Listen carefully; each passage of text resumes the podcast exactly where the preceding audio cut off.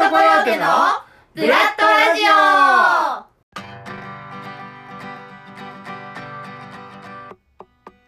皆さんこんにちは。ブラッドコヨテのピーピーこと小川すずです。さあ2020年最後の P レディゴーです。それでは皆さん一緒に行きましょう。せーの P ready go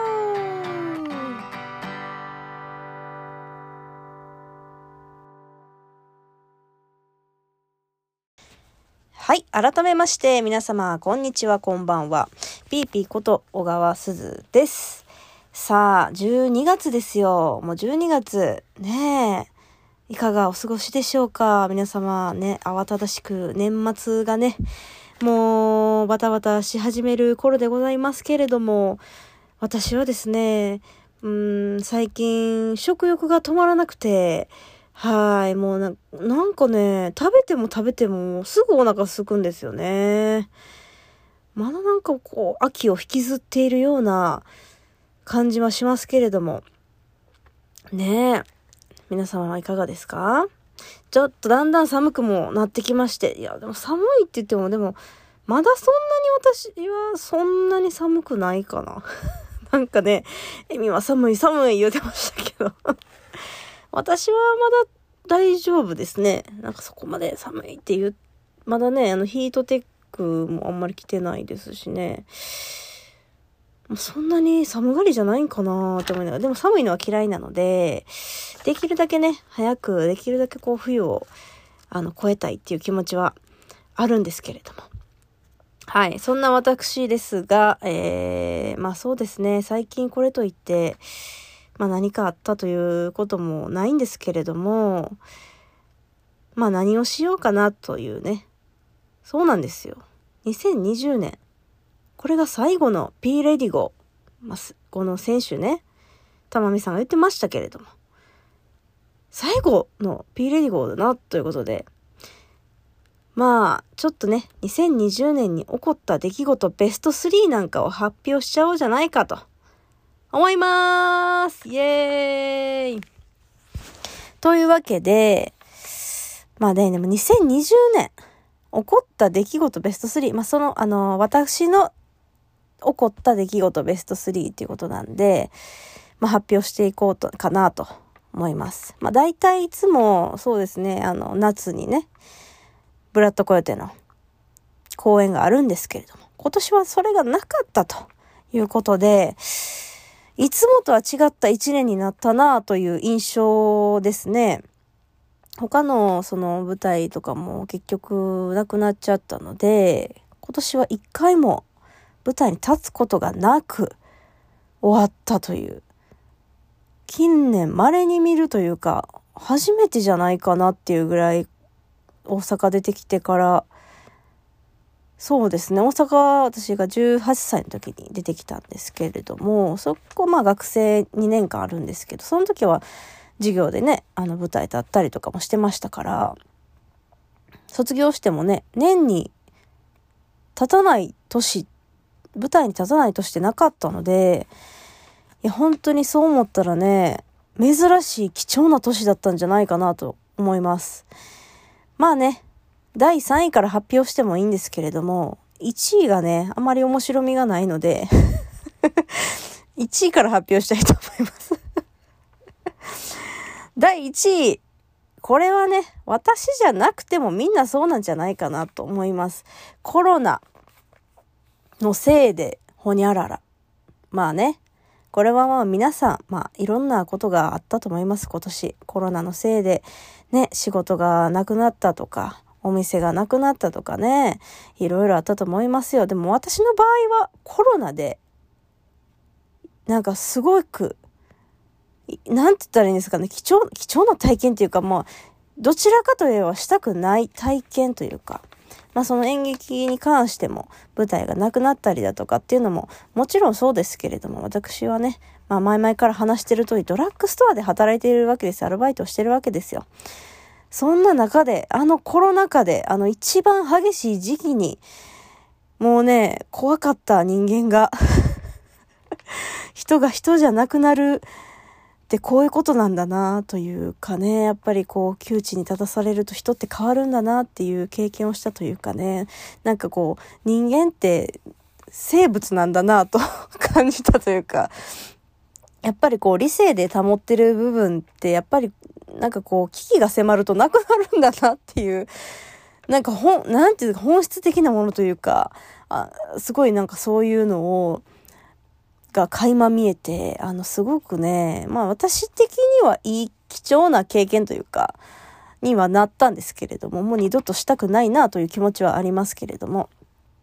大変だったですよね、あの時は。マスクもないし、トイレットペーパーもなくなるし、消毒液もなくなるしって、あの時期がね、一番本当に、誰もがね、しんどかったと思うんですよね。それをやっぱりこうね、我慢して、一緒にやったっちゃダメだって思う人もいれば、当たり散らす人もいると。まあ、10人十色とよく言いますが、まあね、人それぞれ、まあ、いろんな人がいるんだなっていうことを改めて感じた、そんな、えー、コロナ禍でございました。はい。まあ、これは今年ね、一番大きい出来事というか、まあ、一番印象に残ってる出来事じゃないかなと思いますね。はい。なので、1位に挙げさせていただきました。さあ、続きまして、第2位。で登録販売者合格はい。というわけで、もうね、まあ、ドラッグストアで働き始めてから、その登録販売者のね、試験が、あまあ、夏ぐらいに大体あるんですよ。夏だったり冬だったり、まあ、大阪地域によって違うんですけれども、まあ、受けないのか受けないのかって毎年ね、聞かれてたわけです。でも、やっぱりこう、夏に、ね、一劇団の公演があったりだとかっていうので、勉強できないからっていうのと、プラス勉強が嫌いだから絶対無理だろうっていう、この、まあ、決めつけというか、まあ、逃げで、あのー、まあ、今までね、避けて通ってきた道ではあったんですよ。ただ、年齢を重ねるごとに、何かこう資格があった方がいいんじゃないかとかね、この先。とか、まあ、その、お金面に関しても、その資格があるだけで、やっぱりちょっとね、手当みたいなのがついたりしてくるわけですよ。で、せっかくね、ドラッグストアで働いてるっていう、なんか資格権利が、まあ、あるということでね、取った方がいいなと常々思ってたんです。ただ、やっぱりそう取れない状況というかね、まあそんな重なり、重なってまして、なかなか機会がなかった。でも、コロナ禍の中、えー、まあね、何もしないというのも、ね、舞台がなくなってしまって何もしない。なんかそれって私の中でちょっと、まあ嫌、なんかね嫌な、なんかこう挑戦したい、し続けて いたいなっていう、まあ気持ちは、まあ日頃からあるんですけれども、なんかそのスイッチがね、急にパッて入って、で、やっぱり受けるのにもね、お金もかかりますし、なんかね、落ちたらそのお金、まあパーになるわけじゃないですか。だからまあもったいない。そのもったいないことをしたくないわけですよ。受けるなら絶対に受かるという気持ちで、まあやらないと。ね。ただただお金をね、払うだけで、まあ無駄になってしまうわけにいかないので。やると決めたらとことんやるっていうね、性格だったんだなと、まあ自分で思いながら なんかね、やっぱスイッチが入るとね、ガーってこうのめり込んでやるという性格なんみたいです、私。どうやら。でね、まああの、もう私のね、よく知っている、私のことをよく知っている方、まあ言うたら家族、ね。もう家族、みんな知ってると思うんですけど、だ、勉強めちゃくちゃ大嫌いなんですよ。ね。で、今までそんなに優秀な成績を取ってきたわけでもない。まあ、優秀な成績を取ってきたわけでもないって言いつつ、体育と音楽だけはすごく良かったんですよ。頭を使わなくていい。体と、あの、耳と、あの、なんか、その、なんていうの、体を使って表現する。その、それに関しては、すごくね、優秀な子だったんですよ。ただ、頭を使うことだけはすごく苦手な子だったんですね。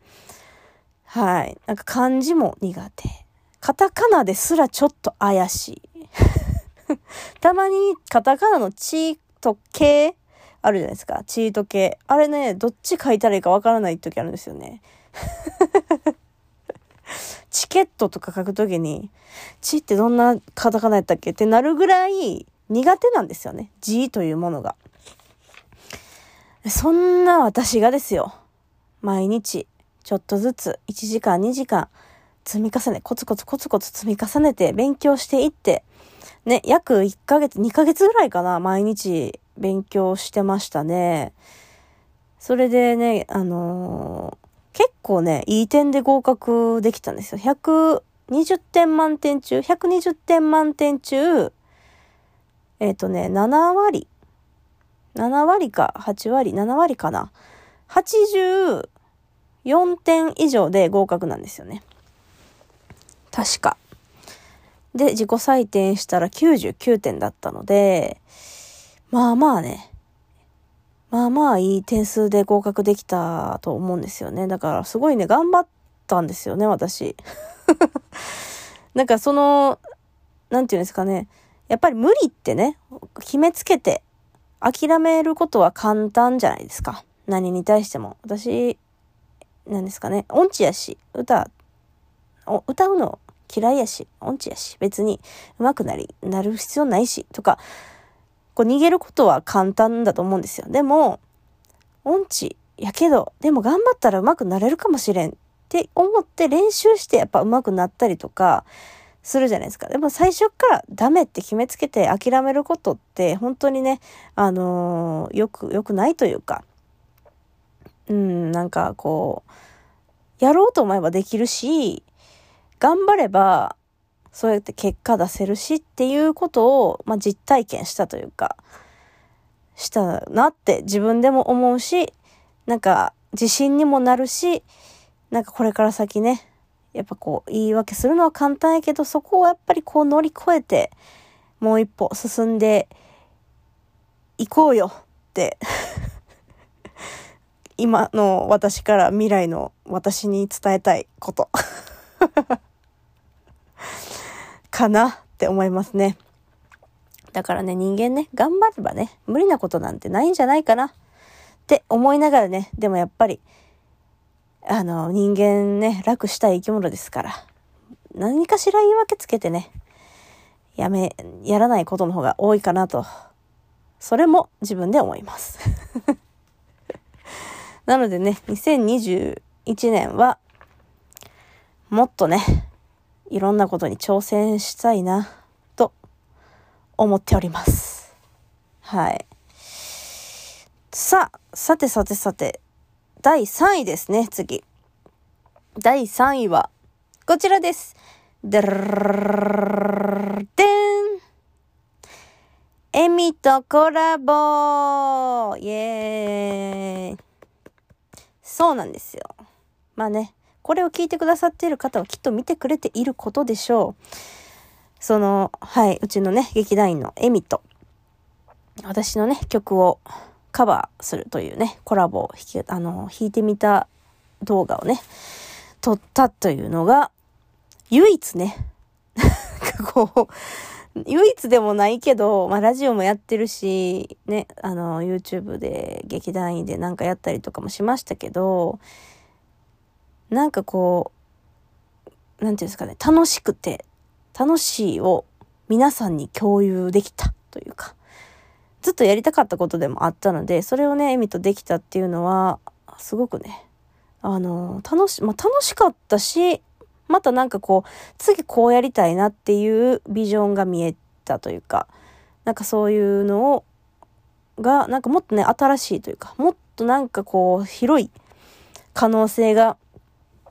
なんか見えたような気がした、えー、コラボでしたね。あれのね、その、YouTube の方で見てもらったらわかるんですけど、あの、ブラッドの YouTube で、あの、ラジオのね、こう、なんていうんですか、ラジオの収録風景みたいなのを上がってるんですけど、もうね、あれね、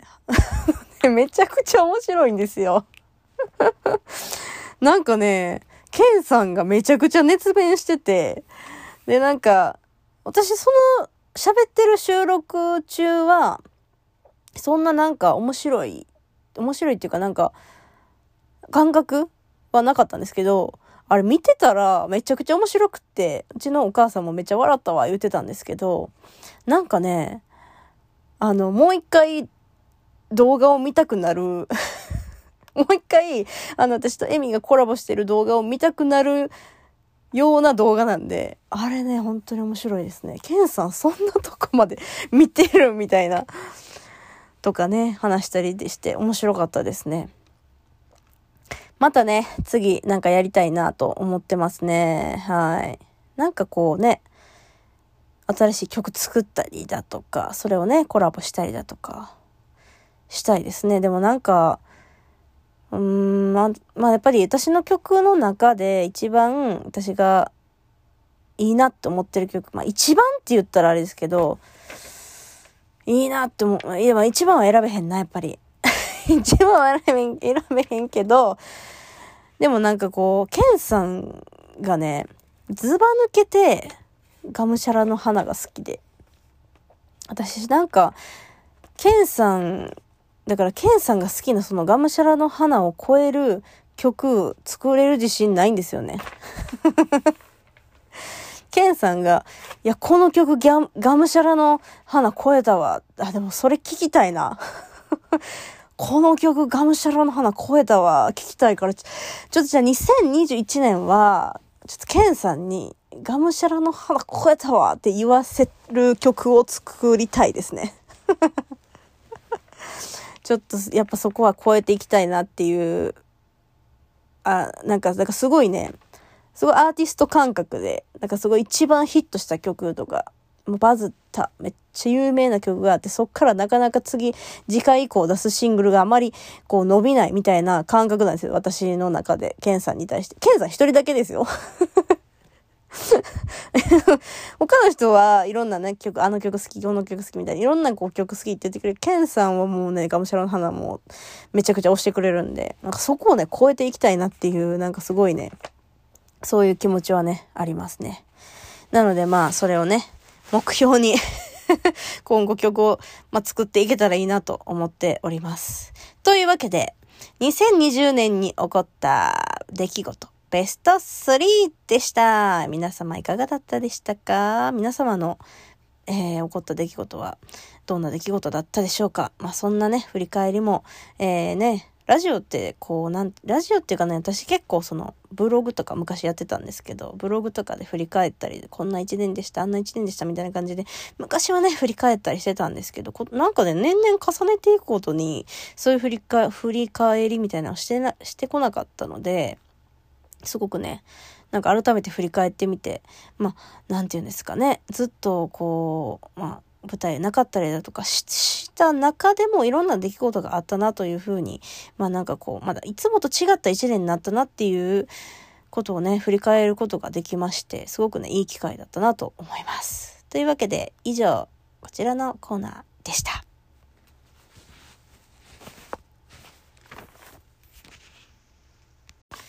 はい、というわけで続いてはこちらのコーナーに行きたいと思います。曲紹介コーナー。はい、というわけで、はい、まあね、前回、前々回、えー、前々前々前々前回。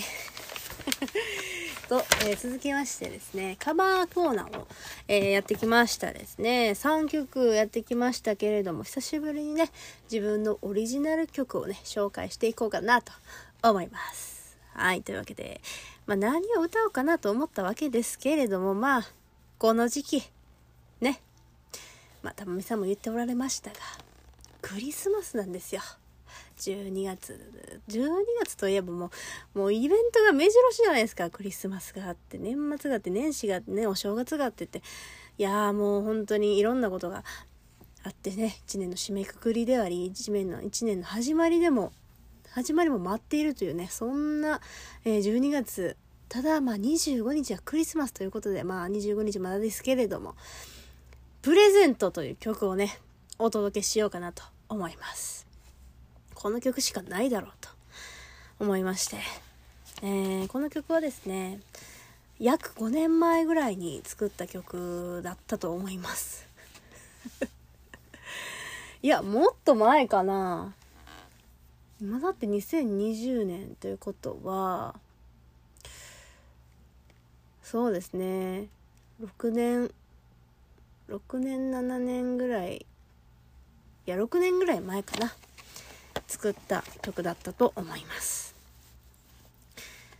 やっぱりね誰かにプレゼントを選んでいる時とか、えー、やっぱりその人のことだけを考えてるわけじゃないですか。いやそれって本当にねあのー、まあもらう側としてもやっぱりあかんいろいろ考えて選んでくれたんだのかなとかやっぱり思うわけですよ。全然何も考えてなかったりもするかもしれないですけれどもやっぱりねあのー、誰かに何かもらうだったりとか、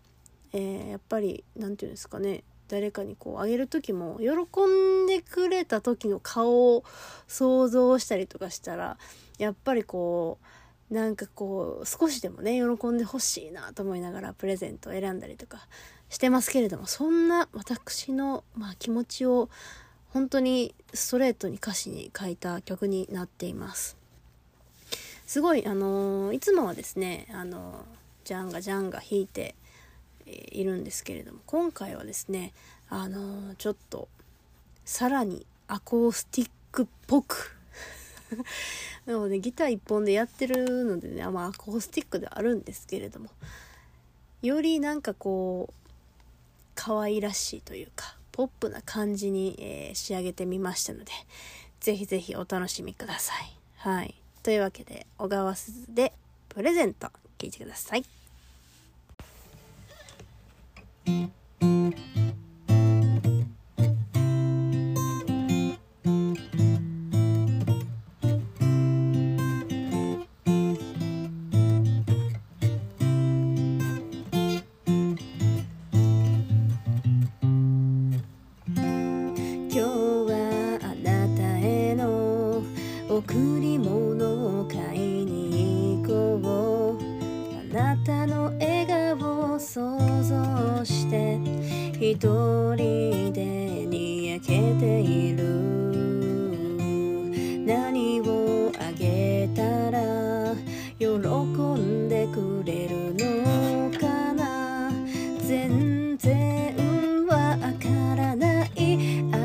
あ